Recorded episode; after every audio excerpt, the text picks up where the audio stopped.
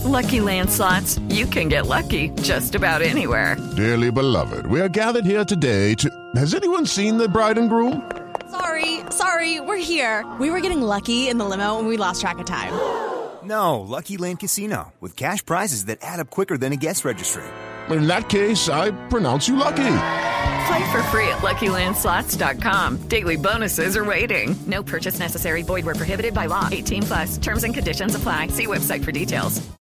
Hey guys, it is Ryan. I'm not sure if you know this about me, but I'm a bit of a fun fanatic when I can. I like to work, but I like fun too. It's a thing. And now the truth is out there. I can tell you about my favorite place to have fun. Chumba Casino. They have hundreds of social casino style games to choose from with new games released each week. You can play for free anytime, anywhere and each day brings a new chance to collect daily bonuses. So join me in the fun. Sign up now at ChumbaCasino.com. No purchase necessary. VGW. Void were prohibited by law. See terms and conditions. 18 plus.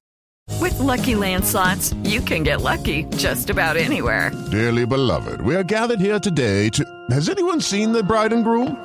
Sorry, sorry, we're here. We were getting lucky in the limo and we lost track of time. No, Lucky Land Casino, with cash prizes that add up quicker than a guest registry. In that case, I pronounce you lucky.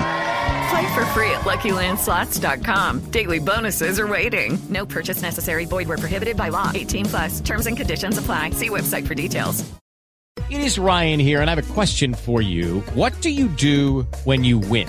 Like, are you a fist pumper? A woohooer, a hand clapper, a high fiver. I kind of like the high five, but if you want to hone in on those winning moves, check out Chumba Casino. At ChumbaCasino.com, choose from hundreds of social casino style games for your chance to redeem serious cash prizes. There are new game releases weekly, plus free daily bonuses. So don't wait. Start having the most fun ever at ChumbaCasino.com. No purchase necessary. VGW. Void were prohibited by law. See terms and conditions. 18 plus.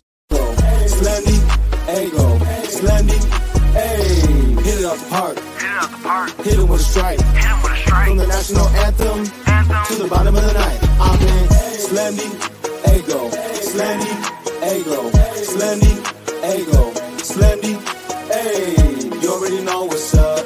What's that? Another home run. But you know the job ain't done till we hold that trophy up. Hey. What's up, everybody? Welcome to episode 391 of the Talking Friars podcast and YouTube show. Ben Fadden with here with you here. It is May 3rd, 2023. Thanks everyone for coming on in here. While waiting for some people to come into the live show on YouTube, just a reminder you can use my code Talking Friars on SeatGeek if you're going to one of the Padre Dodger games and you want to get $20 off your order. Feel free to use that code. Uh, you can go to breakingt.com, that link that I have in the description for uh, great San Diego sports swag. Uh, and then obviously, I'll tell you more about Gaglione Bros and Underdog Fantasy in a little bit. But just starting off here, Padres, they took two out of three against the Cincinnati Reds. They've won four out of their last five. So I'm feeling good right now about this Padres team. Sure, there are some things that we can discuss about what happened in the middle game of this series and the offense.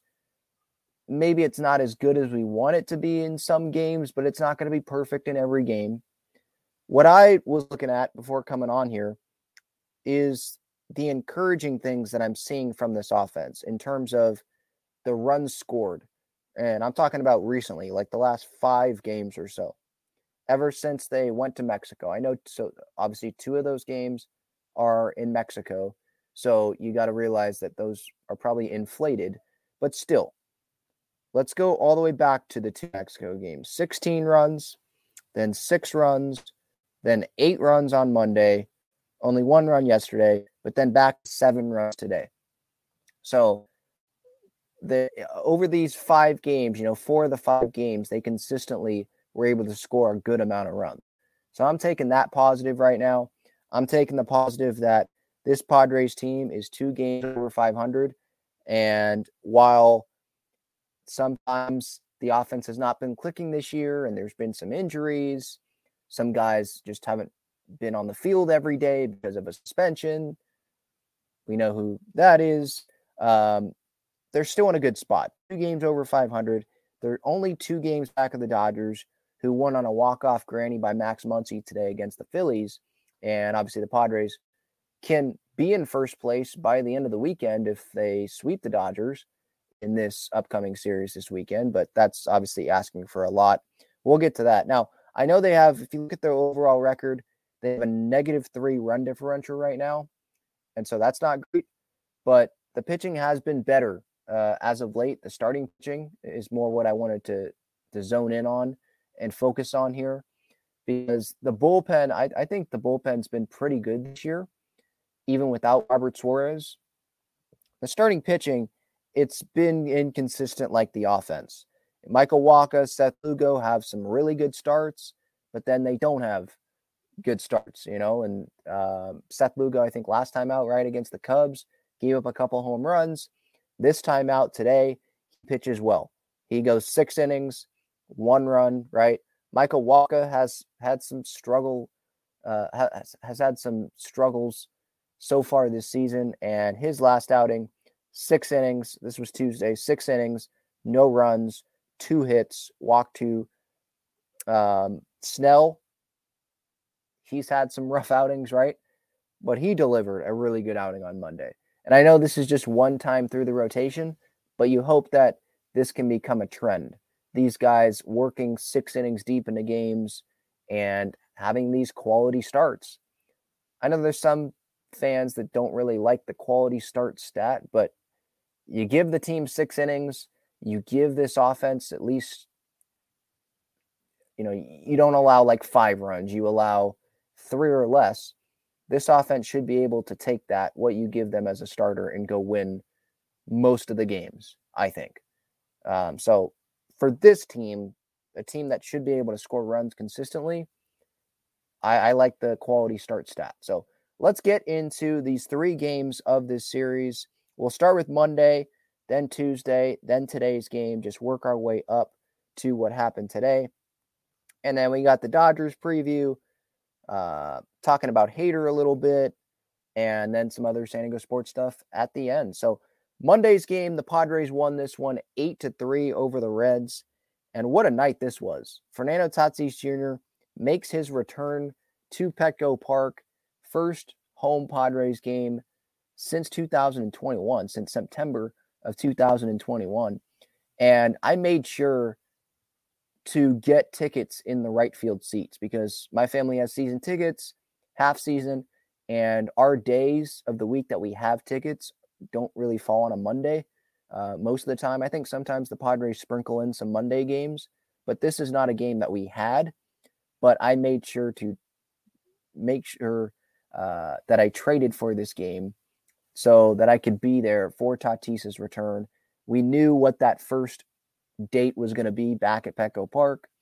Um, and I made sure to get tickets in right field so I could really be right where all the action was and see the atmosphere, see how the crowd uh, treated Tatis, how Tatis treated the right field crowd. And it was great. You know, right when, like, you could tell who was running out onto the field for warmups by like the, the, the noise of the crowd. I, I, was not in my seat yet, but I was walking through the concourse and you could hear a huge cheer. And it was like, that's Tatis. You look over. Yep, that's Tatis running out to do some stretching. Then when I got to my seats, waited a little bit, lineups introduced. He gets a big ovation. And then he gets a big ovation again when he runs out to right field for the first time, like actually his position right field. And I think this is what he's doing every game now. He's running kind of down the right field line, turning the right field corner, and then going to right field, like his normal right field position, bowing to the fans, taking his hat off, bowing to the fans. And I like that, you know, just respecting the fans because they're part of the people that are paying, you know, your your salary and you let all of us down last year. So treating the fans the right way, I think, is the only way he should go about this. And so far, so good. Uh, got three hits on the night. First, uh, first at bat was a ball hit to short, beat it out. Then he had a couple singles to left. Made a tremendous play in the eighth inning in the right center field gap. From my seats, I was sitting in 131 and I didn't know if he was going to get there. I knew Trent Grisham was not going to be able to get there. And sure enough, looks like maybe the ball's about to get down.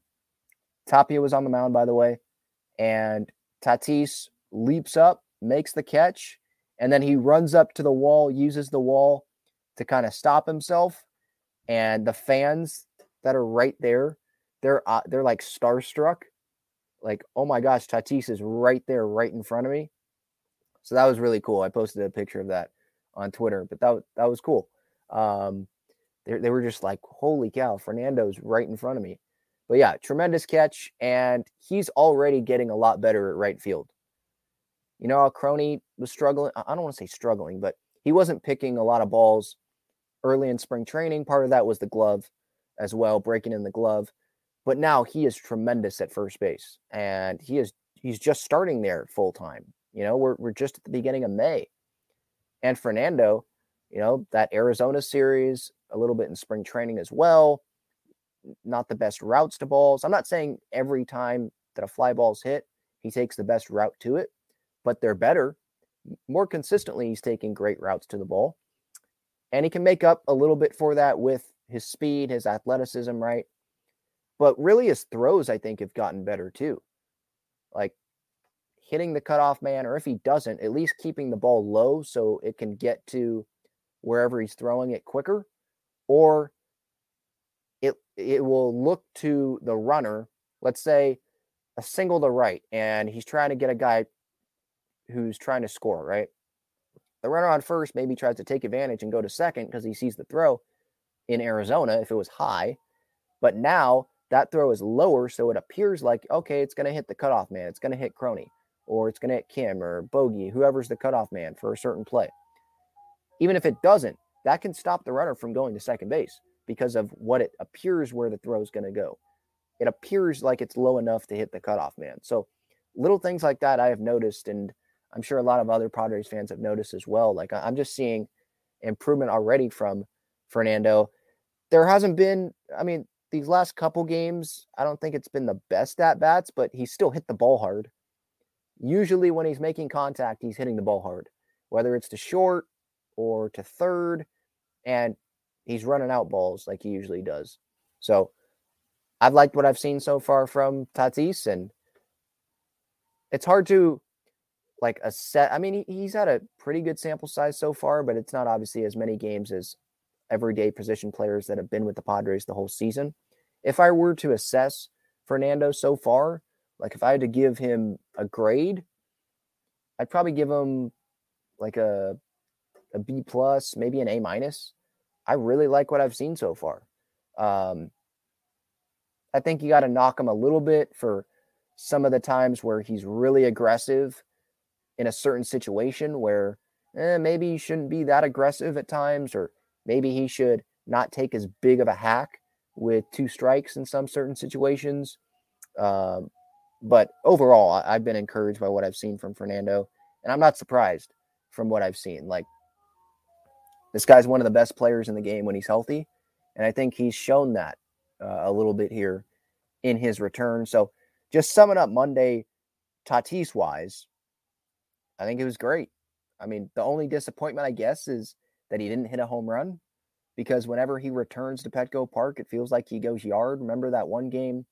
Was it 2021? He hit that bomb dead center off of Walker Buehler. Just feels like he lives up to those big moments like that. And he did on Monday. He had three hits. Not saying he didn't. Uh, but I guess the home run was what maybe some people were hoping for and didn't get. But he made that great highlight catch in right center. So I don't think Padre fans are complaining. And we're not complaining because they won on Monday night. Kim had that go ahead three run home run. And I love the dugout celebrations there. Grish went three for four. That was his first of two three hit games in this series against the Reds. One run scored for Grish on Monday, drove in a run. Manny came through with some insurance. Uh, and then Blake Snell. Blake Snell was huge on Monday. I, th- I think that's a story coming out of Monday. Like encouraging. Um, six innings, first time that he's been able to go six innings so far this season. Three earned runs. Didn't walk anyone, seven strikeouts. Now, the hits is what he kind of is bummed out about. Like after the game, yeah, he did. He he liked that he didn't walk anyone, but he gave up a lot of hits. Like eight hits is still a lot of hits to give up. Um, that's still a lot of base runners, right? So you want to get the hits down, and I think it's it's unrealistic to expect him to not walk anyone. That's like a one off, but it kind of felt like Monday night was kind of like a second half Blake Snell start in the first half of the season. And so that was great to see because frankly, I didn't know if we were going to see that in the first half of the season, see that type of start from Blake Snell, uh, especially like this early, like beginning of May. I I was not expecting to see that type of Blake Snell like we did on Monday. So I love that. And again, hopefully, like I said earlier, hopefully this is a trend for the Padres. Padres pitching staff, starting rotation, you know, going six innings, giving quality starts, keeping the Padres offense in games when they're not scoring seven runs or when they're not scoring 16 runs like they did in Mexico, right? Because that's not going to happen every night. Uh, but yeah, I loved it. Steven Wilson, Domingo Tapia combined for three scoreless innings out of the bullpen, punched out four, didn't walk anyone. So is that right? Monday night, no walks from Padres pitching.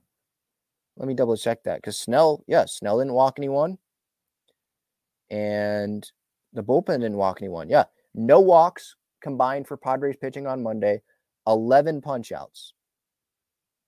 And the bullpen didn't give up any hits. So yeah, that, that that's great.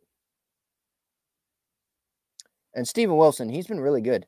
I know he's had what one or two appearances where he's given up a few runs, but other than that, he, he's been fantastic for the Padres. So a good win, 8 3. And they had the pinata celebration after the game. I thought that was tremendous. Ha-Seong Kim in there with the pinata, smacked that thing.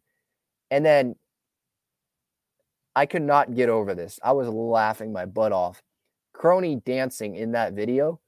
Like, where is he getting these moves from? I didn't know that he had these dance moves like that. And it was a lot of different stuff. It wasn't just the same one dance move, it was a lot of different stuff. So that video was hilarious. I know there's going to be some fans that are like, oh, why are they celebrating like they won the World Series or won the pennant against the Cincinnati Reds? Congrats, you beat the Reds. Why are we doing this? And I understand the viewpoint. Like, you don't want to get too high based on any one game of 162 in the regular season. But at the same time, it's a long season. Like, I want these guys to have fun. Isn't sports about fun? Like, winning is supposed to be fun, right? Would it be that fun if fans, your team won and you're not allowed to celebrate? No. Like, yeah, when you lose, it sucks. The other fan base can celebrate. When you win, I think you should be able to celebrate, especially the players. Like fans, we don't do anything to the win to contribute to the win, really. Um, I mean, maybe crowd atmosphere, but it's the players that do it. The players are the ones that are working their tails off uh, in the weight room, rehabbing if they're hurt, pre-game, during the game, um, after the game. You know, making sure they get their rest in and recovery. Like they put a lot into this, and it's hard. Like Bob Melvin said the other day, it's hard to win baseball games at the big league level. So, yeah, I think they should be able to celebrate it now are is are they going to continue doing this every game for the entire year when they win? Like, are the Padres going to tweet out a, a video today? I assume they will because it just happened. Um, I'm talking about the Mexico series, and they just got the pinata stuff going and the sombreros. And today they they had a good win, seven one. It's not like it was a, a close win, but let's say they win a game on a wild pitch or bases loaded and an intentional walk uh, or not intentional walk, sorry, a walk with the bases loaded. Like last year, I believe that happened, right? Kimbrel, I think, was on the mound and there was a walk and that won the game for the Padres. Or maybe that was the Diamondbacks. I forget who it was. Um, are they going to do the pinata then? Maybe some fans won't like that. Like, that wasn't a very convincing win. Why are you celebrating like that? Maybe they'll only do it for the really good wins. I don't know. But I'm fine with them celebrating it, it maybe when the Padres lose and other fan bases will try to rub it in our faces, that won't be we won't be too happy about that. But it's a long season. You got to make it fun. I think you got to keep things light, got to keep things fun. And that's what the Padres are doing with this celebration. There's some celebrations that are forced, it feels like, but this one, it's not forced. They went to Mexico. Fernando bought some of the uh, sombreros. Nick Martinez bought, I think, the Buzz Lightyear pinata, and they won both of those games. And they were feeling good and having those dance parties after the game. And it just continued. Like it, it, it that was not like a forced thing. It just happened like that. You know, Tatis wore one of the sombreros uh, on the bus to one of the games in Mexico City, and he was waiting for Nelly after he homered in Mexico City in the first game, and that was kind of like their celebration thing now. And you know how the swag chain happened in 2021. It seems like the sombrero and uh, the Polaroids are still included in this too because they're still doing that. It looks like those are their celebrations for this year. I know in 2021 the swag chain didn't work, right? They collapsed, but it just happened. And I feel like that one may have been a little more forced than this pinata sombrero thing because someone had to actually go buy that. And it, I know they they bought the sombrero, the pinata, but I'm talking about like Manny or Tatis had to spend a lot of money on that swag chain, right? This one, it feels a little more unforced. I don't, I don't know how to say it, but it just feels like it's not forced. It just feels good. I don't know. Um, but I'm totally, I'm totally fine with the pinata and the celebration. Yeah, Devin says the sombrero hat is cooler than the swag chain. Holly says, I love that they're continuing to celebrate with the sombrero. Oh, yeah, Devin, you're right. The goose, yeah, kind of for the playoffs last year. Um, yeah, because that happened at Dodger Stadium during one of their games. Um, Holly says Crone's sweet dance moves are the best. That was funny. it's hilarious. That video is hilarious. I recommend those who have not seen it to go check that out. And I'm sure the Padres will have another pinata video out today with Brett Sullivan doing the pinata uh, because he deserves it after the game that he had today. Uh, we'll get to that here in a second. Moving to Tuesday's game, Padres lost this one two to one. Michael Wacha, another quality start there for Padres pitching, six innings, no earned runs, two hits, two walks, three punchouts. He's not going to strike out a ton of guys.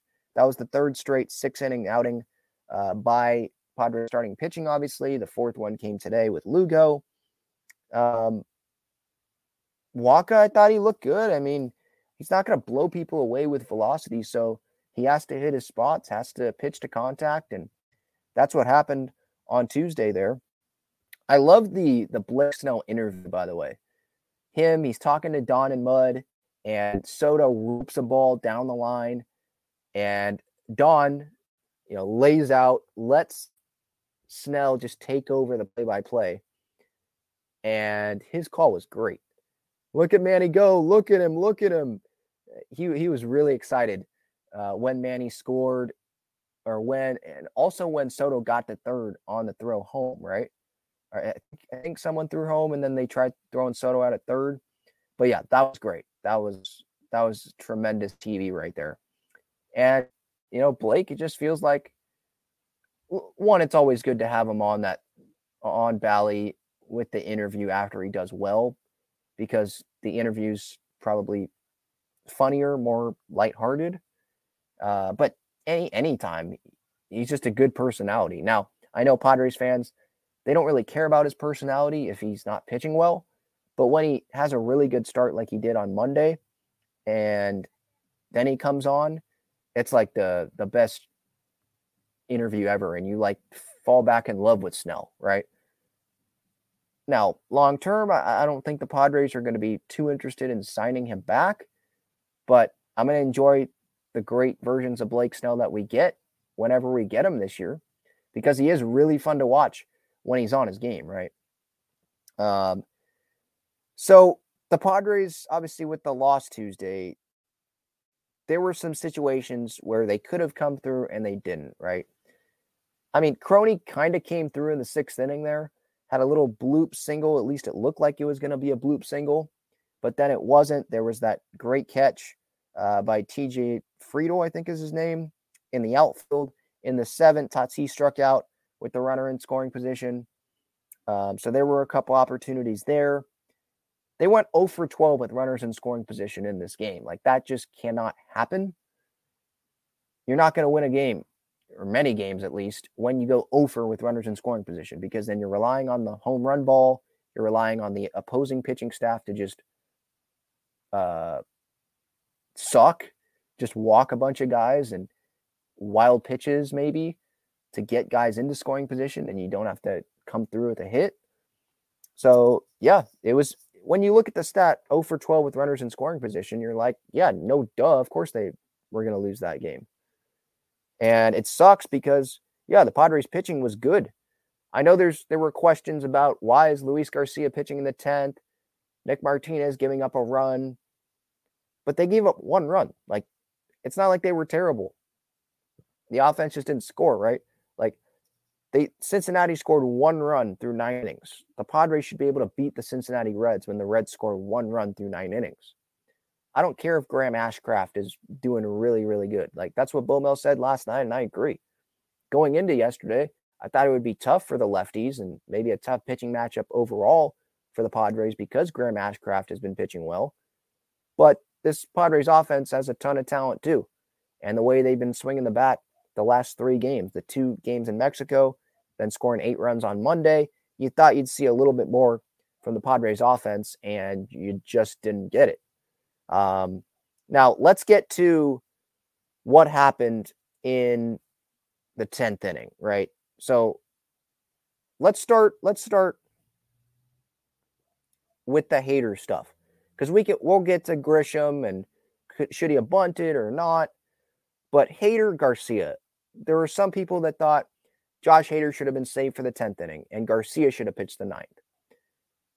Runner on second base in the 10th, you want your better reliever on the mound in that situation. I understand the people that think that. But you got to get to the 10th inning, right? The Padres, they were trying to win it in the ninth. And it's not like you're going to have a save situation for Hader in the 10th inning or the 11th or whenever because you're the home team. So if you're the home team and the closer's available in a tie game, bottom nine or top nine, you have the closer pitch then because you want to get it to the bottom of the ninth with a chance to walk it off. If you can't do it, we'll see what happens in extra innings, right? The Padres did that. Hader got through the inning, and Luis Garcia, I don't think he pitched terrible. He, he threw what seven pitches in the inning, and the ball ended up going through on the single, going through the infield. Um, I was fine with that. I I don't really understand those that thought. I guess I kind of understand what they're saying, but that's like in hindsight. Like, yeah, well, of course, if the Padres knew it was guaranteed that they were going to go to 10 innings, then yeah, you go with Hader in the 10th because there's a runner on second base to start the inning. But that's not guaranteed. They're trying to get to the bottom of the ninth. They're trying to get to at least the 10th inning with a tie game, right? If they can't come through in the bottom of the ninth, and they didn't come through in the bottom of the ninth. So that's my thoughts on that. Like Hader, Bomel made, I, I thought he made the right decisions there. Now with Grisham, initially last night, as I said on my post game reaction, I thought that Trent Grisham should have had a bunt laid down there. And because the Padres were down a run, and I guess my mindset there, and maybe this was a little hindsight too, like let's get at least a run here to continue this game. Grish lay down a bunt. You got a runner on third with one out with Tatis up at the plate. That forces David Bell, the Reds manager, to make a big decision. Are you going to pitch to Tatis, who's riding like a nine game hitting streak, who hit line drives, multiple line drives leading up to that at bat? Or do you put Tatis on first base and you can set up a double play? You can pitch to Manny, who has been a little bit colder than Tatis. Or you could walk Manny and have the bases loaded and have a force out at home. And you could have a double play if you go home to first, right? And then get out of it that way. Like I was trying to think of, yeah, Grish, he's good at laying down bunts. You could get a runner on third, sack fly would score him if David Bell, let's say, walks Tatis, he's on first. Manny lines out to left. Sullivan scores, tie game, right? And there would be what two outs in that spot. That that's kind of what I was thinking. Um, but then this morning, I kind of wake up, think about it again, and I'm like, Grish got on base, right? First and second, no outs. The bottom line is the Padres had their three best guys up at the plate. Well, Bogaerts is should be in that, but your three top guys in the order. Bogaerts wasn't playing last night. You had your three guys that you wanted up that were available. You had them up, and they just didn't come through. Manny hit the ball hard, but it wasn't a hit. Soto didn't do what he did today. He didn't hit a line drive down the line, right? To score Grish and Sullivan to win the game, right? Didn't hit a gapper. Tatis struck out. Soto struck out looking. Soto, yeah, that was a questionable call, but he probably should be swinging the bat there with two strikes. I think that was a ball, but at least that's what it looked like on Bally when I was watching it. But you got to be protecting there. You should probably be swinging the bat there. Tatis with his strikeout, maybe he should have had a short, shorter swing there. Looked like it was a much bigger swing there with two strikes than needed. And Manny can't get mad at him. He lined, he hit the ball hard. What are you going to do? Right. Bottom line is no hits came. That's just what happened. And you have a runner on second with no outs with Tatis, Soto, and Manny. Tatis, Manny, Soto in that order, right? You should be able to at least tie the game there. And if you don't, no one comes through, then you probably don't deserve to win the game. So I've I've changed my mind, I guess, on it. Like, yeah, I'm at the time, like even before Grish got on, I was like, he should probably bunt here. I was looking to extend the game, but I understand with the guys that are up, Bomel, the Padres, they're just trying to go win the game there. And so looking back on it, I don't think Bomel did anything wrong last night. I don't think he did anything wrong. Padres offense just went 0 for 12 with runners in scoring position. I mean, that's what happened. So, do you think, let me know in the chat, do you think that um, Bob Melvin should have had Grisham bunt there? Do you think Hader should have pitched the 10th instead of the 9th? I gave my thoughts on it. Let me know your thoughts on it. And I'll wait for some people in the chat to give their thoughts. And meanwhile, uh, quick break here. Check out Gaglione Bros' famous cheesesteaks and garlic fries on Friars Road. You can visit their website, gaglionebros.com, for their entire menu and enjoy their cheesesteaks and fries at Petco Park and Snapdragon Stadium as well. All right. I don't see anyone um, with any thoughts on it, but that's okay. We'll move on. Um, I'm going to get to the chat. Don't worry. I'll definitely get to the chat. I'll get to everyone. I'll try to get to everyone. If you want to make sure I get to you, you want to support the channel, I encourage you to use that super chat button. That makes it very easy for me to see those comments and those questions. And so I can definitely get those read on the show. If you want to join the show, there's that link that's pinned up. I believe it's pinned. It's not, it's at the top of the chat if you want to join the show and talk to me here live. Um, all right, let's get to the third game in this series. Today, Padres win seven to one. Another good starting pitching performance. Seth Lugo, six innings of work, one earned run, seven hits, walked two, struck out five, which I believe was exactly the number for underdog fantasy, five punch outs. I, I was going to take the, I took the higher on that. I thought he was going to get at least six. And it looked pretty good at the start, having that nasty curveball. I think that was the first batter. And I was like, all right, I'm feeling good about this. But what I care about more, obviously, is Lugo going six innings and only giving up one run. Bounce back outing there. I don't, look, the Cubs outing that he had last time out before today, it should not have been as bad as it was because Grish had the sun ball. A couple home runs were hit, including one by Hosmer after the umpire screwed up a call. Um, I know you still have to make better pitches, but still, that those shouldn't have happened. But results were the results, right? And so the box score didn't look great for Lugo for that Cubs outing. But today, bounced back, pitched to some contact. No Manny in this game, but Ha-Seong Kim made a couple good plays. Uh, Trent Grisham, he had another three hit day today, and he made a tremendous deke play uh, in what was that? The first inning to end the first. Lugo struck out, I think, the first guy on that breaking ball, and then fly out to center. There's a runner on first, fly out to center. Trent dekes him like a normal center field deke where it looked like the outfielders do that to make it look like they're going to catch it, but you know they're not going to catch it.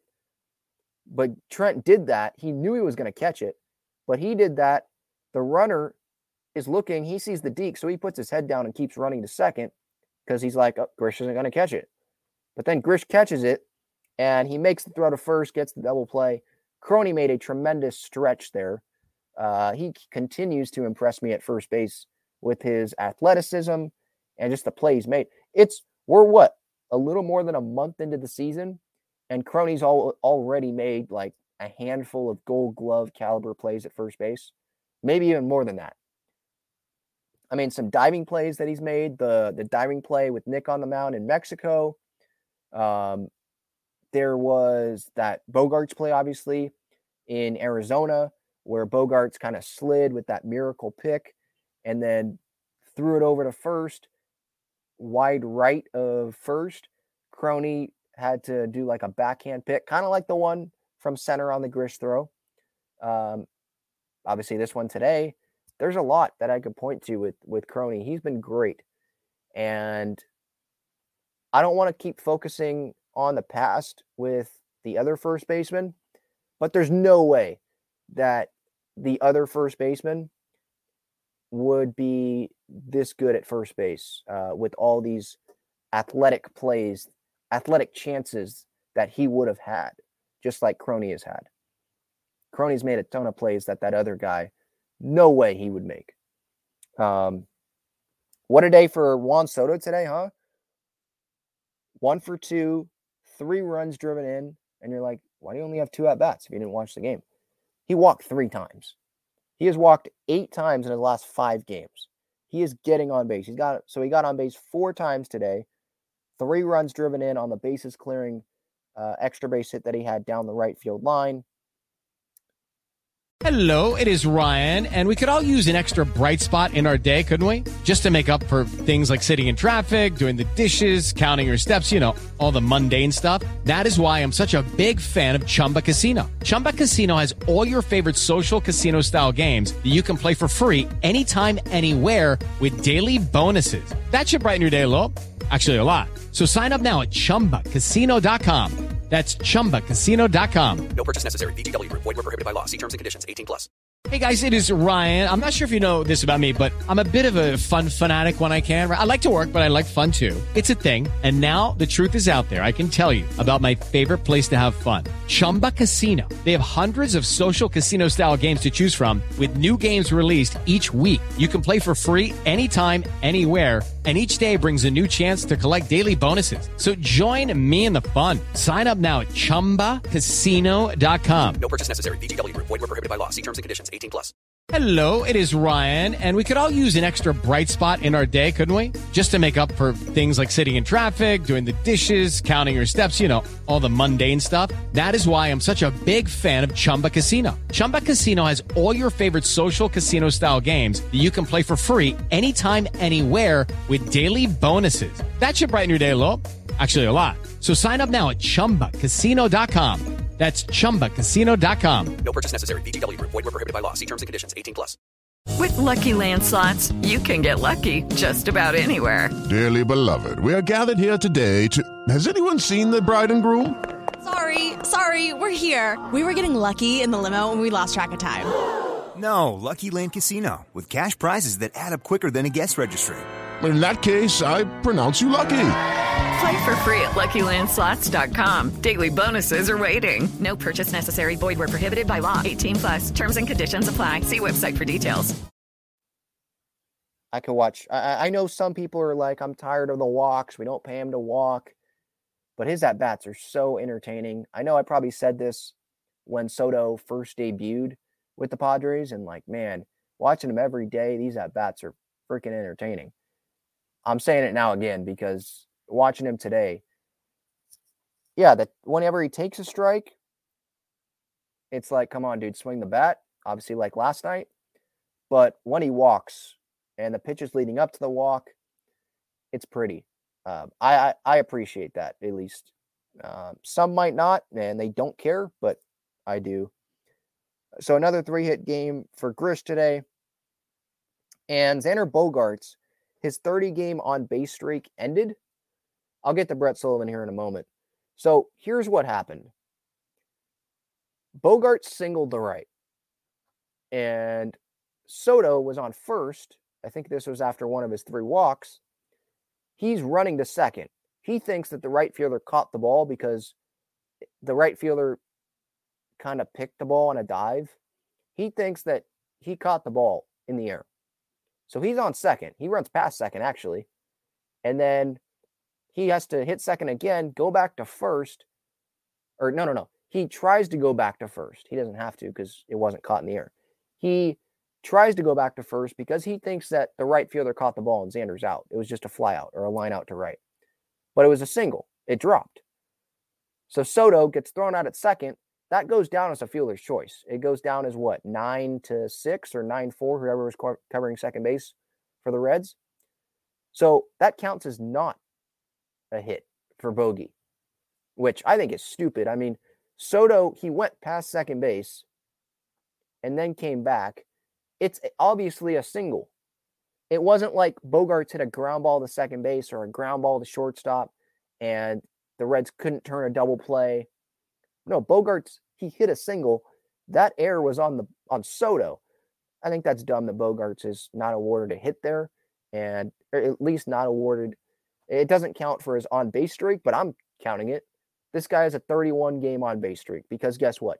He got on base today. Is that what it is? A walk is not considered um, what an at bat, right? But you got on base, right? What if he hit a ground ball to third? The guy airmailed the first base when he gets on base. That's not considered an on base streak. He got on base. Like hit by pitches, gets on base. He got on base, right? He got on base here. So his on base streak should actually continue, I think. Uh, I'm just acting like his on base streak is at 31 now instead of zero. Uh, but maybe that's just me. I, I think that's it sucked that Bogey's on base streak ended like that because his last at struck out. Yeah, I see this from Devin. Devin says, "Sucks. Xander's on base streak is officially over. Kind of mad at Soto for not reading the ball, but at the same time, mistakes happen. It's baseball. Another mistake happened today. Kind of funny. Mike Shildt, former Cardinals manager, third base coach, filling in for um, Matt Williams because Matt Williams is recovering from surgery. And he forgets, what was this, the eighth inning, bottom eight? And Bogart's coming up to the plate. This is before he struck out there. And Shildt is running off the field like it's the end of the inning. But there are only two outs in the inning. So even even coaches sometimes, former managers forget how many outs there are in an inning. But yeah, Bogaerts, uh, so a couple times today, he had his hands up, like stop, stop, saying stop the Shildt with two outs there, and saying stop to Soto, or saying stop to Soto, but saying go, go, go to second, um, kind of directing traffic there, which unfortunately ended Xander's on base streak, at least officially in the rule in the scorebook. I he got on base. I think it should count. You get on base, it's literally called an on base streak. He got on base. He was on base. So I think it should count.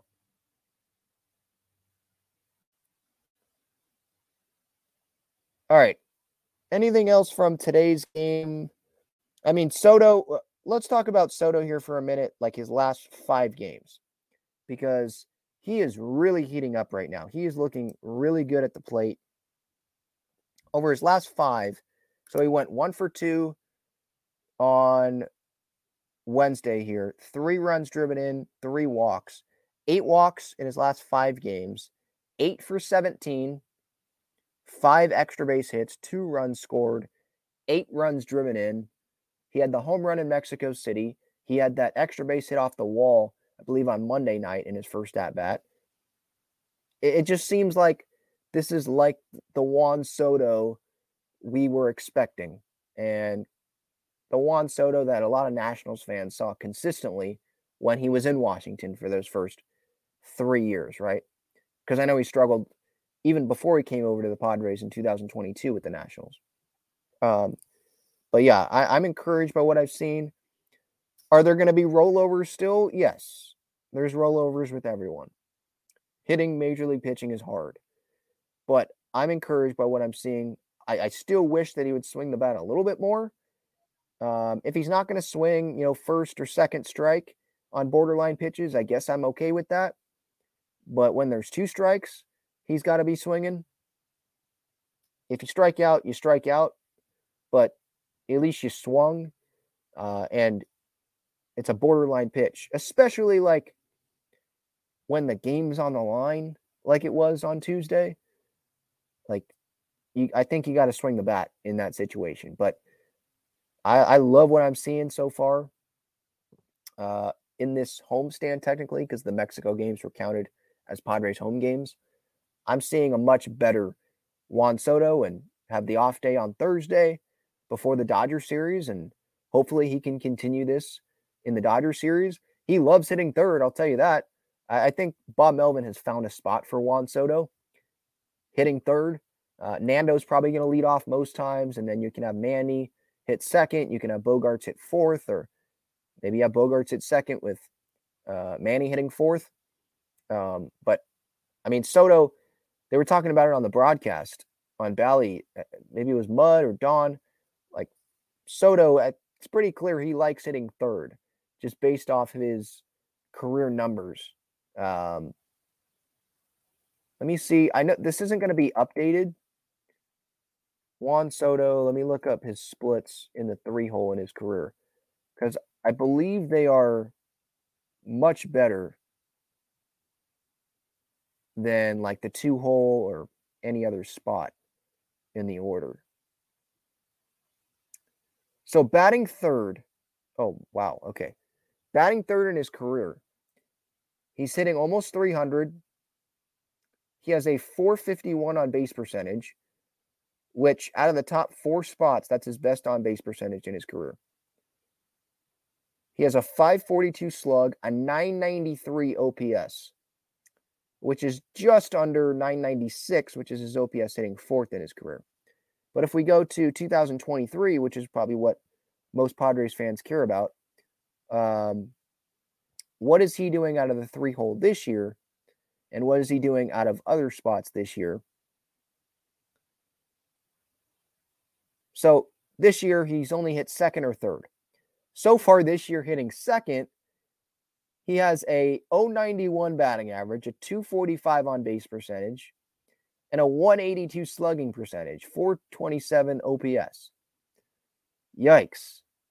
So that's 12 games, 19 games batting third, a 313 batting average, 470 on base percentage, 578 slugging percentage, and a 1048 OPS. So again, 091 batting second, average, 313 batting third this year, 245 on base percentage batting second, 470 batting third, 182 slug batting second, 578 batting third, 427 OPS batting second, 1048 batting third. Much better numbers batting third. Is that maybe that's him seeing more pitches, seeing an additional batter in that first inning? I don't know what it is. Maybe he just has more confidence in his head when he's batting third, or it's just a coincidence. I don't know. But I think it would be smart for Bomel to keep him in the three hole until he struggles in the three hole, and then you can change it around if you want to. But yeah, I love what I'm seeing recently out of Juan Soto. All right. I'll get to some more Padres news and notes and to the comments after this break. I want to tell you about the best and easiest way to play fantasy sports. It's Underdog Fantasy. They have great pick'em games and best ball tournaments. In pick'em games, just pick higher or lower on two to five players' stats and you can win up to 20 times your money in a single night. You can go cross team, cross league, and even cross sport. Best Ball revolves around the draft, which is what every fan loves the most about fantasy, and it eliminates the hassle of having to manage your roster all season long, resulting in a fun and easy fantasy product. How does it work exactly? You enter a contest where you participate in a snake draft against other users.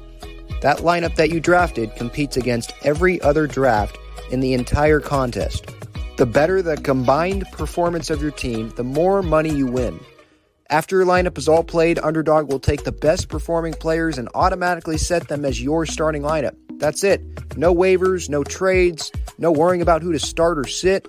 After you complete your draft, your part is done. Underdog Fantasy offers best ball in a variety of ways, including daily contests, weekly contests, playoff contests, and season long contests. You can either enter into these and compete against thousands of other entrants for huge prizes, or if you'd like, you can enter into a private draft with friends and family to compete for a smaller prize pool. Underdog keeps it super simple with their easy to use website and mobile apps. Sign up now by clicking the link in the description or by using the promo code Talking Friars, and you'll double your first deposit up to $100 in bonus cash when you make your first deposit of $10 or more. So if you deposit $100, you get $100 free. If you deposit $10, you get $10 free. All right. Back to the Padres. So I was talking about earlier how, yeah, we're probably going to see another Padres pinata celebration come out. Well, it's out. So I'm going to share this with you here. For anyone that's just seeing this for the first time, this is from the Padres Twitter. And there's sound to this one. So it looks like it's Ha-Seong Kim just kind of describing it for the podcast audience. So Ha-Seong Kim, he is going to hand over the sombrero, the the stick to hit the pinata. It looks like that's what he's doing to Brett Sullivan. And Bob Melvin's in the background watching.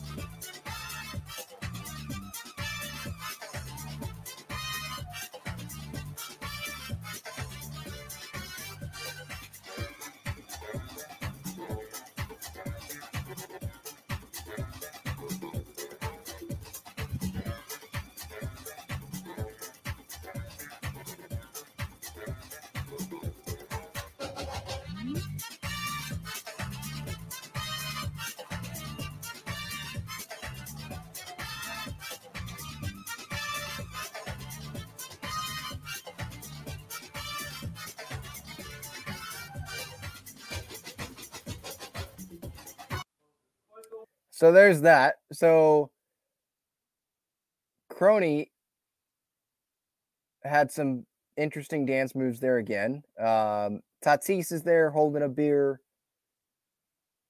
Look, I like the celebration. I don't know if this is going to continue all year long, but I am totally with the Padres players having fun after they win a, a Major League Baseball game. I don't care who they're playing. I've never played a Major League Baseball, obviously, but I'm sure it's really hard to win a Major League Baseball game because there's a lot of good talent on the other side, regardless of who they're playing, except maybe for like the A's. Those are probably minor leaguers. Uh, it's like a triple A team there. But besides them, it's probably hard. So, yeah, celebrate. Celebrate these victories. I don't know if it's going to get old because it looks like they're having a good time and there's going to be a new hero for every game, right? It's not like it's the same person leading it, probably. Um, so, yeah, keep doing it. Keep having fun. Like, if that's what is going to keep the season light for them, and then do it, you know? Uh, Josh Hader, he took home the National League Reliever of the Month award, a 0.69 ERA, in the month of April 13 innings of work, 17 punch outs, and 10 saves in April. And with the save number, he could have more saves than that if the Padres offense would would have been more consistent in the month of April, right? It felt like there were a lot of those shutouts, one run performances, right? They score seven runs, and the next day they score no runs, no runs, one run, and then like seven runs, you know? Um, and when they score the seven runs, like that's not a save situation either. So, look, I'm I don't if they score seven runs, then I don't I don't care if Hader pitches or not. But I'm talking about the zero run games, the one run game, two run where Hader doesn't get in because they they're losing. Uh, if the offense was more consistent, he would have more than 10 saves. But he leads the leagues and leads the league in saves. Well deserved reliever of the month award. And if it wasn't for Ronald Acuna Jr. in the National League for his start, I think Xander Bogaerts would probably win the NL Player of the Month for the, the first month of the season because he was tremendous. Obviously, got on base in every game of that month. I think led the Padres in home runs. I mean, tremendous. You look on Fangraphs, and right now, or at least this morning when I checked, I can check again. Let's see. Let's see here. You go to Fangraphs, the batting leaders, or just look at fWAR. Xander Bogaerts is third, second in the National League. Matt Chapman is one. Acuna is second at 1 9, and then Bogarts is third, tied with James Outman for the Dodgers, who's coming into town at 1 7.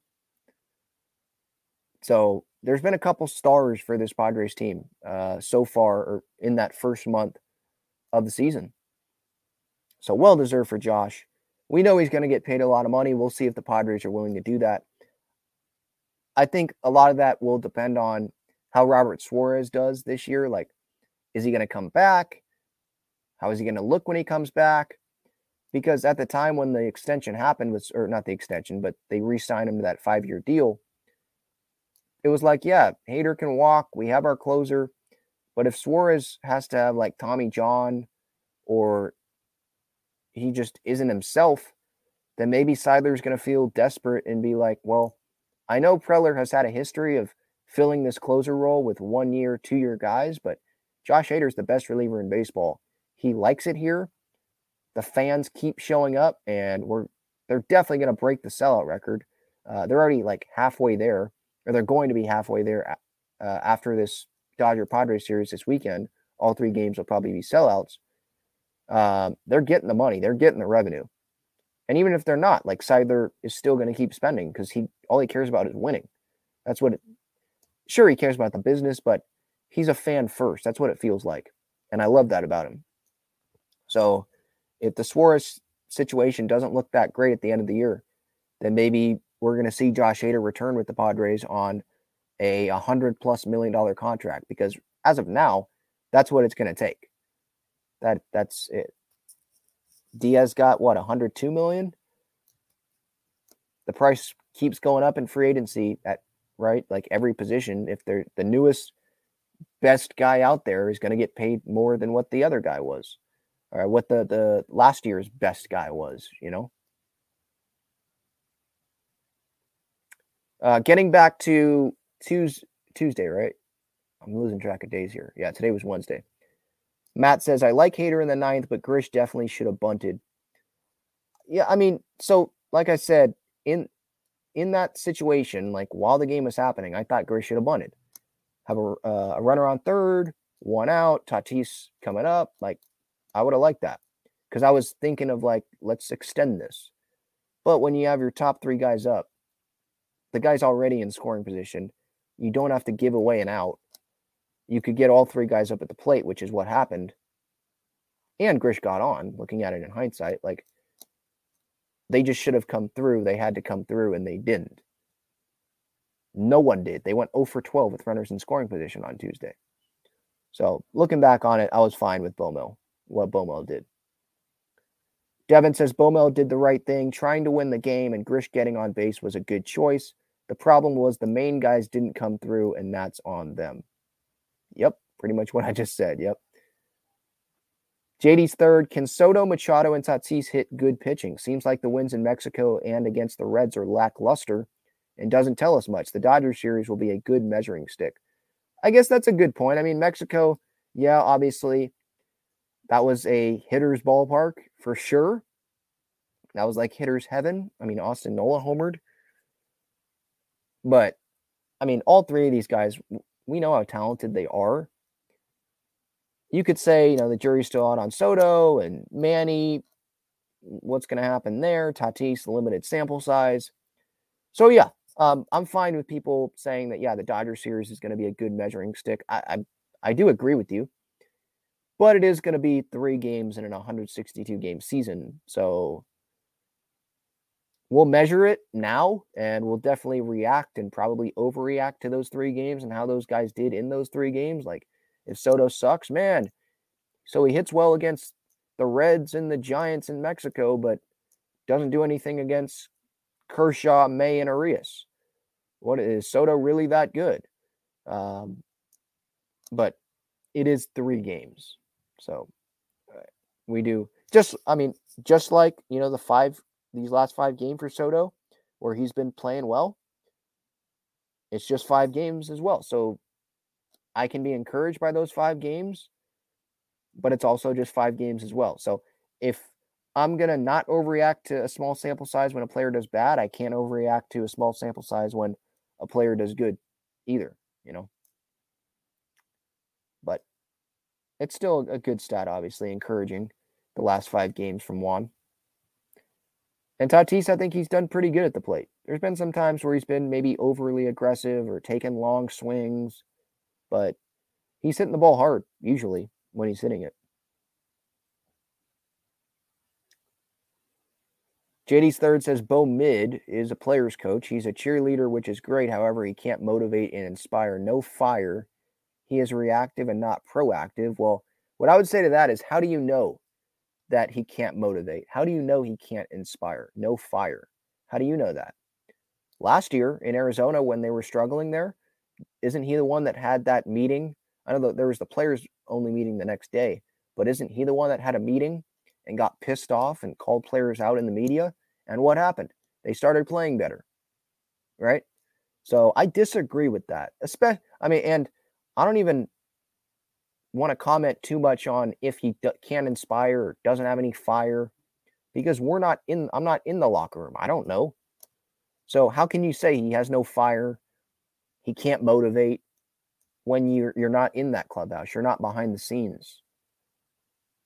I, I think he's a great manager. There, there's been some questionable decisions that he has made in the postseason last year, during the regular season last year, or sometimes maybe this year for some fans but he's one of the best managers in baseball. So I'm grateful to have him as the manager of this team.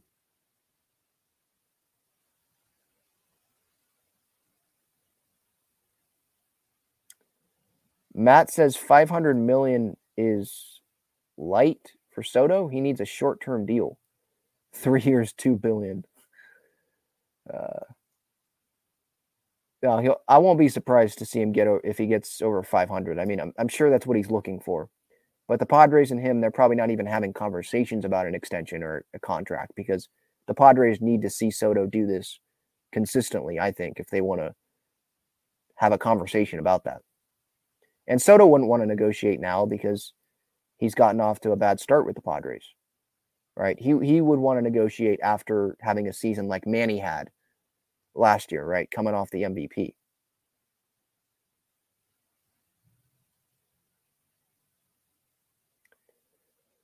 JD's third, man, he is just being a total uh, party pooper, huh? Bogey had every opportunity to get on base. That play is not why he couldn't extend his hitting streak. Well, uh, it it is because he got a hit. Soto's the one that ran himself into an out, and it's a fielder's choice, and that was not a hit. So it didn't count on his on base streak. So, no, that is why. Uh, I understand your point. Like he struck out his last at bat.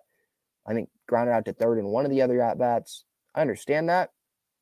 But no, Bogaerts did get, he did his job today to get on base in one of the at bats. Soto's the one that screwed him. And maybe Soto will treat him to a nice dinner or something. Maybe Bogey can ask for a watch like Nick Martinez did, right? Uh, when Martinez gave Soto number 22 because Martinez is 21 now.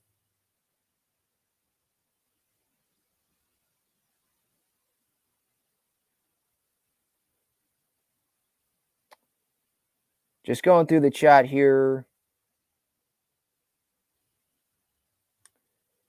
Yeah, total party pooper today, huh? JD's third. I wish they'd focus on their team offense rather than dancing and having fun or dancing and jiving. Fun comes when you're handling your business at the plate. Baseball is hard sometimes. Well, guess what? They're playing good baseball. They've won four of their last five games. So, yeah, no, they are playing better. So, I think they can dance and have fun. It's a long season. It's hard to win baseball games. I'm sorry. If you're one of those people that is like, well, they just won four out of five, you got to have serious face. No smiling, no having fun, no dancing. I don't know what to tell you. Find somewhere else then. Go listen to someone else. I'm totally fine with them having fun. I think they play better when they have fun and keep things light.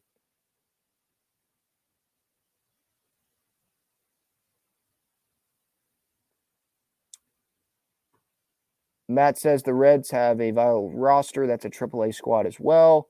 Not as much as the A's, though. Yeah, I know they're not one of the better teams in baseball, but the Padres are just playing on playing who is on their schedule, right? So we'll see what happens against the Dodgers this weekend. It's only three games, but I know we're going to overreact to that.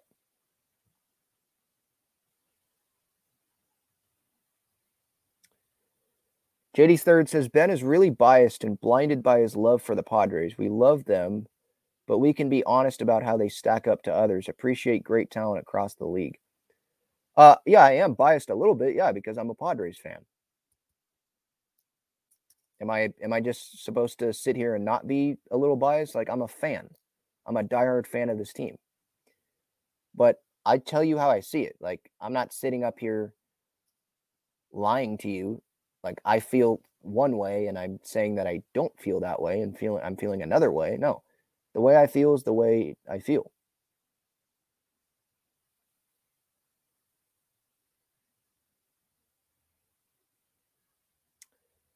All right. Any more comments? Let me know. Uh, put them in the chat. Roan says Melvin is the man.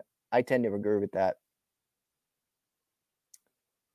Any more Padres? Okay, so let, let's let's talk about this Dodger Padres series that's coming up, huh? So they have the off day on Thursday. Padres Dodgers starting on Friday. Friday, Saturday, Sunday, night game. Technically night game, all three games of the series. 6:40 start on Friday. Joe Musgrove against Clayton Kershaw on Cinco de Mayo. That will be great. I cannot wait for that game. Cannot wait for Friday night. That's going to be great. Uh, Joe, yeah, he struggled in Mexico, but we know that he is an ace caliber pitcher. And Clayton Kershaw, he is pitching like it's 2015 or 2012. He's still doing it. So that's going to be a great pitching matchup. Hopefully, that's the best pitching matchup of the weekend. Then Saturday, it'll be Dustin May on the mound for the Dodgers against Yu Darvish. That game's at 5:40, and then on Sunday, ESPN's in town. Sunday night baseball. It will be Blake Snell coming off his best start of the year, at least results wise, six innings, uh, no walks. He is going up against Julio Urias. That is going to be at 4:10 on ESPN Sunday Night Baseball. Obviously, all games on 97.3 The Fan as well on the radio. I'm excited. I mean, the, the Dodgers they got off to a slow start. Max Muncy's now hitting like Babe Ruth. So we're probably catching him at the wrong time. Padres are probably going to have to be careful with him. But I think the Padres are a better team than the Dodgers.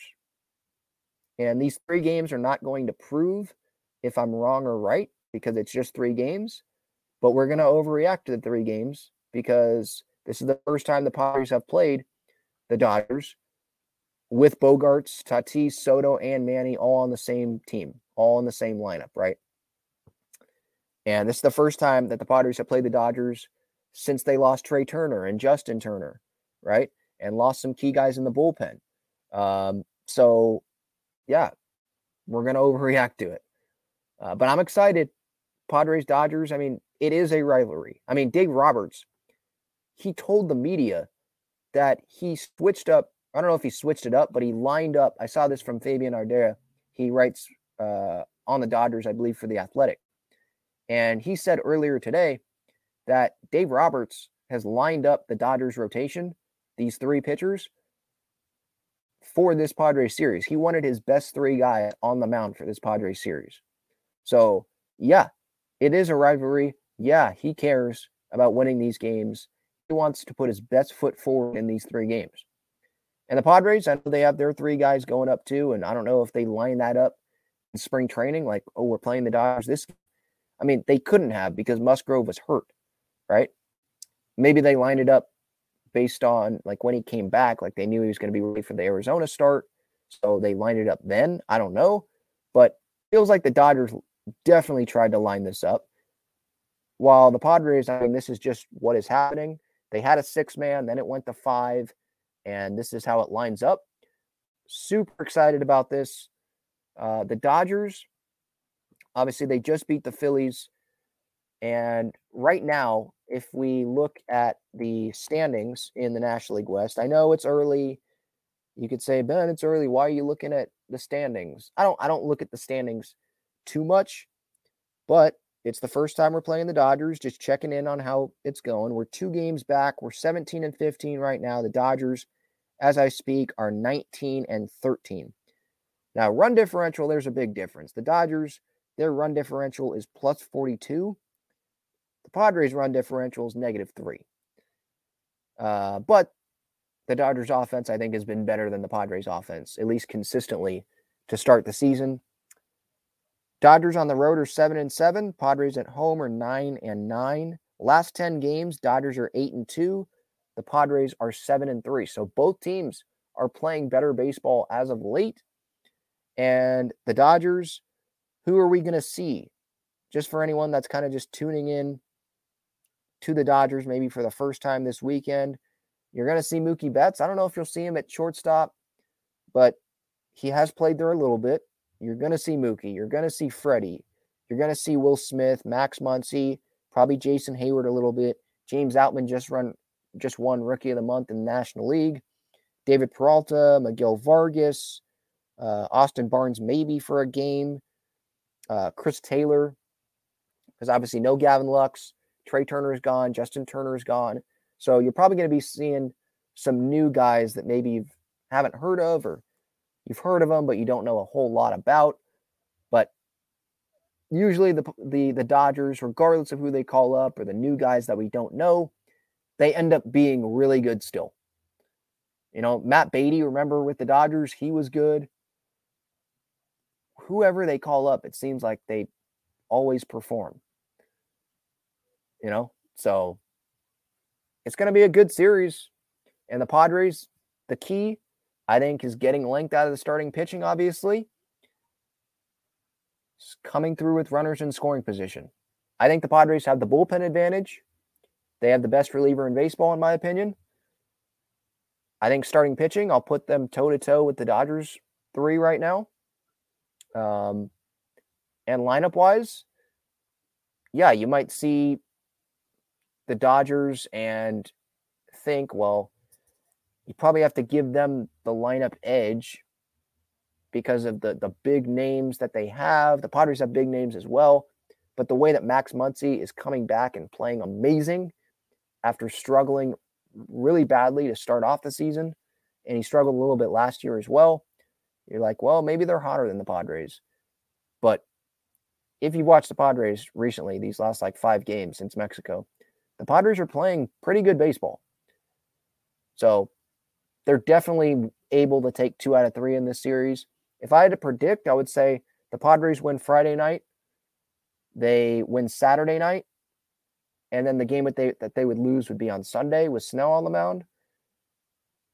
But Snell might step up and live up to that big moment. Uh, Sunday night baseball, national audience, Padres Dodgers coming off six innings last time around. Padres could sweep. I mean, the Dodgers could sweep as well if the Padres offense obviously gets cold. Um, I don't see a sweep happening. I see the Padres taking two out of three, though. All right, back to the chat here, and then I'll get to some other San Diego sports stuff. Matt says, How is Kershaw still successful? He's like a lefty Jeff Weaver at this point. Oh, man. Uh, because he's not. He's actually not. Um, and it's isn't it? I think you're referring to Jared Weaver, not Jeff, right? Because Jared Weaver was trash with the Padres. When was that? 2016, 2015? Gosh, he sucked. I remember him getting booed off the mound. I was at the I was at that game at Petco. Um well, Kershaw's being successful because he still is using that those breaking pitches very effectively. And I mean, he keeps doing it year in and year out. I think it's the consistency. And sometimes he doesn't stay healthy for a full year, but he's obviously hitting his spots. And what I would point to is the breaking pitches. I mean, that's what has been, he's not someone that blows people away with velocity, right? So it feels like most of the time in his career, it's always been the breaking pitches that is what is set him apart like ridiculously good breaking ball right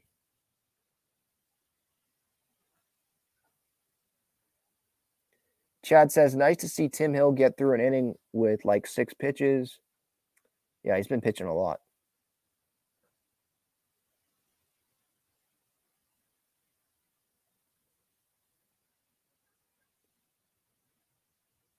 JD's third says Outman rookie of the year. Yeah, I thought it was going to be Jordan Walker, and it could still be, but he just recently got sent down. So, I mean, obviously, if Outman continues this, then yeah. But it could be Outman. It could be who they just called up Gavin Stone. I think the Dodgers did. Um, Francisco Alvarez with the Mets, Brett Baty, Jordan Walker with the Cardinals. Obviously, those are just some names that pop into my head.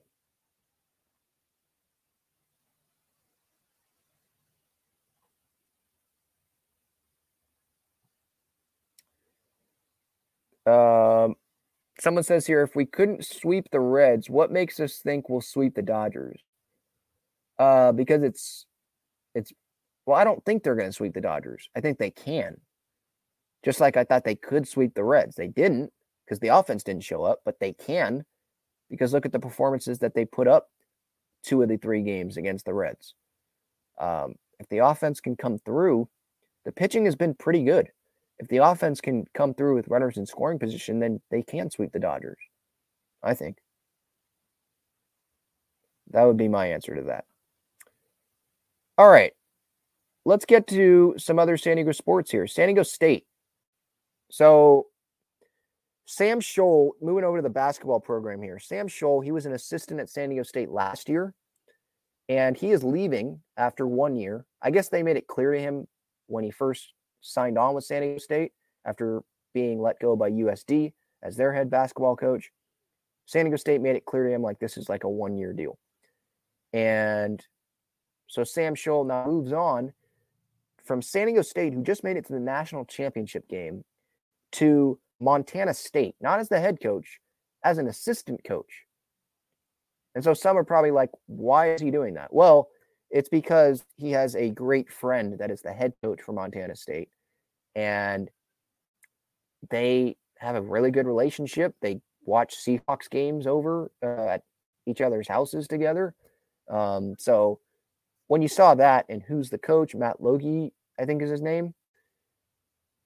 I think he coached at Point Loma Nazarene, I believe. It made sense why uh, Scholl is going to Montana State. Also, on the basketball side of things, San Diego State, they've been recruiting some big men, obviously, because Keshad Johnson, he entered the transfer portal. Uh, Nathan Mensah, obviously, is not coming back because of eligibility, right? Aguek Arop is not coming back because of eligibility, right? He has gotten his years out.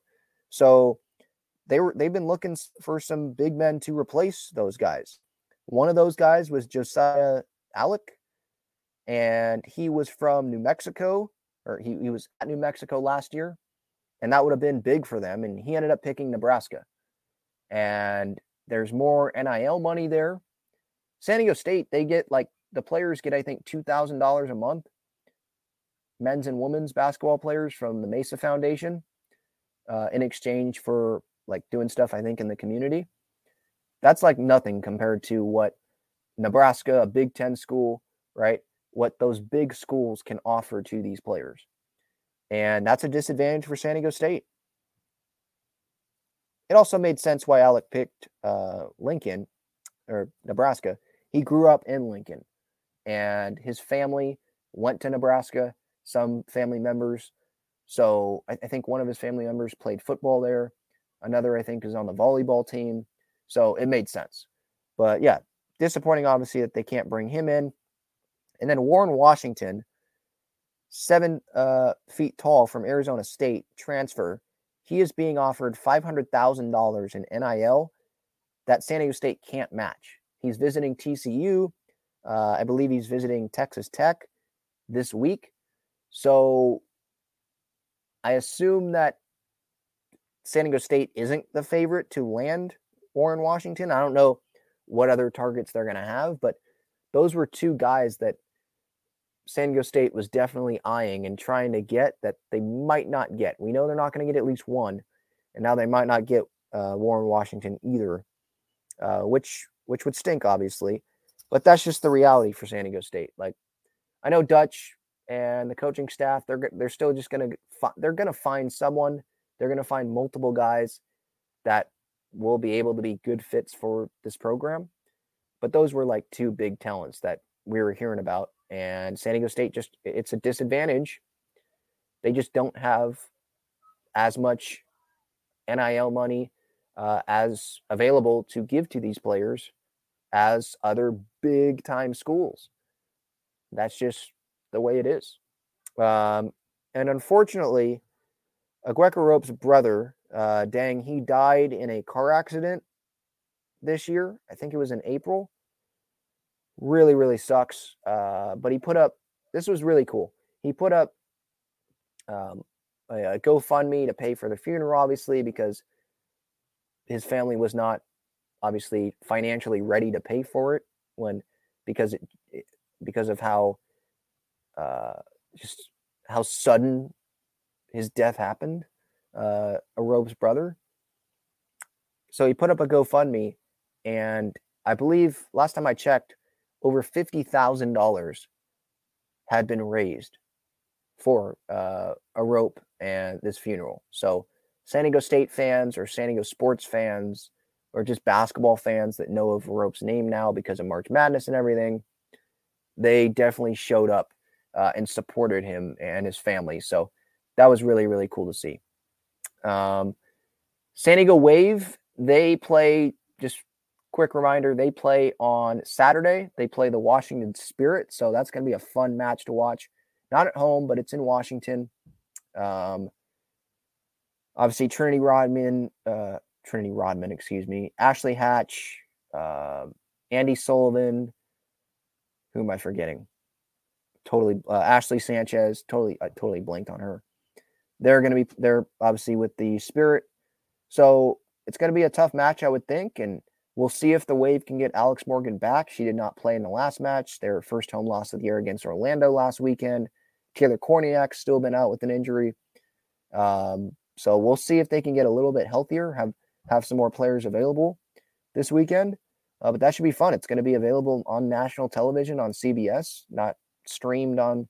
Well, it will be streamed on Paramount Plus, but they'll have the option. You'll have the option to watch it nationally, so that'll be cool. Um, obviously getting that national spotlight. I believe it's at 10 a.m. here, West Coast time. So that'll be fun to watch. I'll definitely have a reaction to that probably either on Saturday or on Sunday. All right, let's get back to the chat. Anything else here?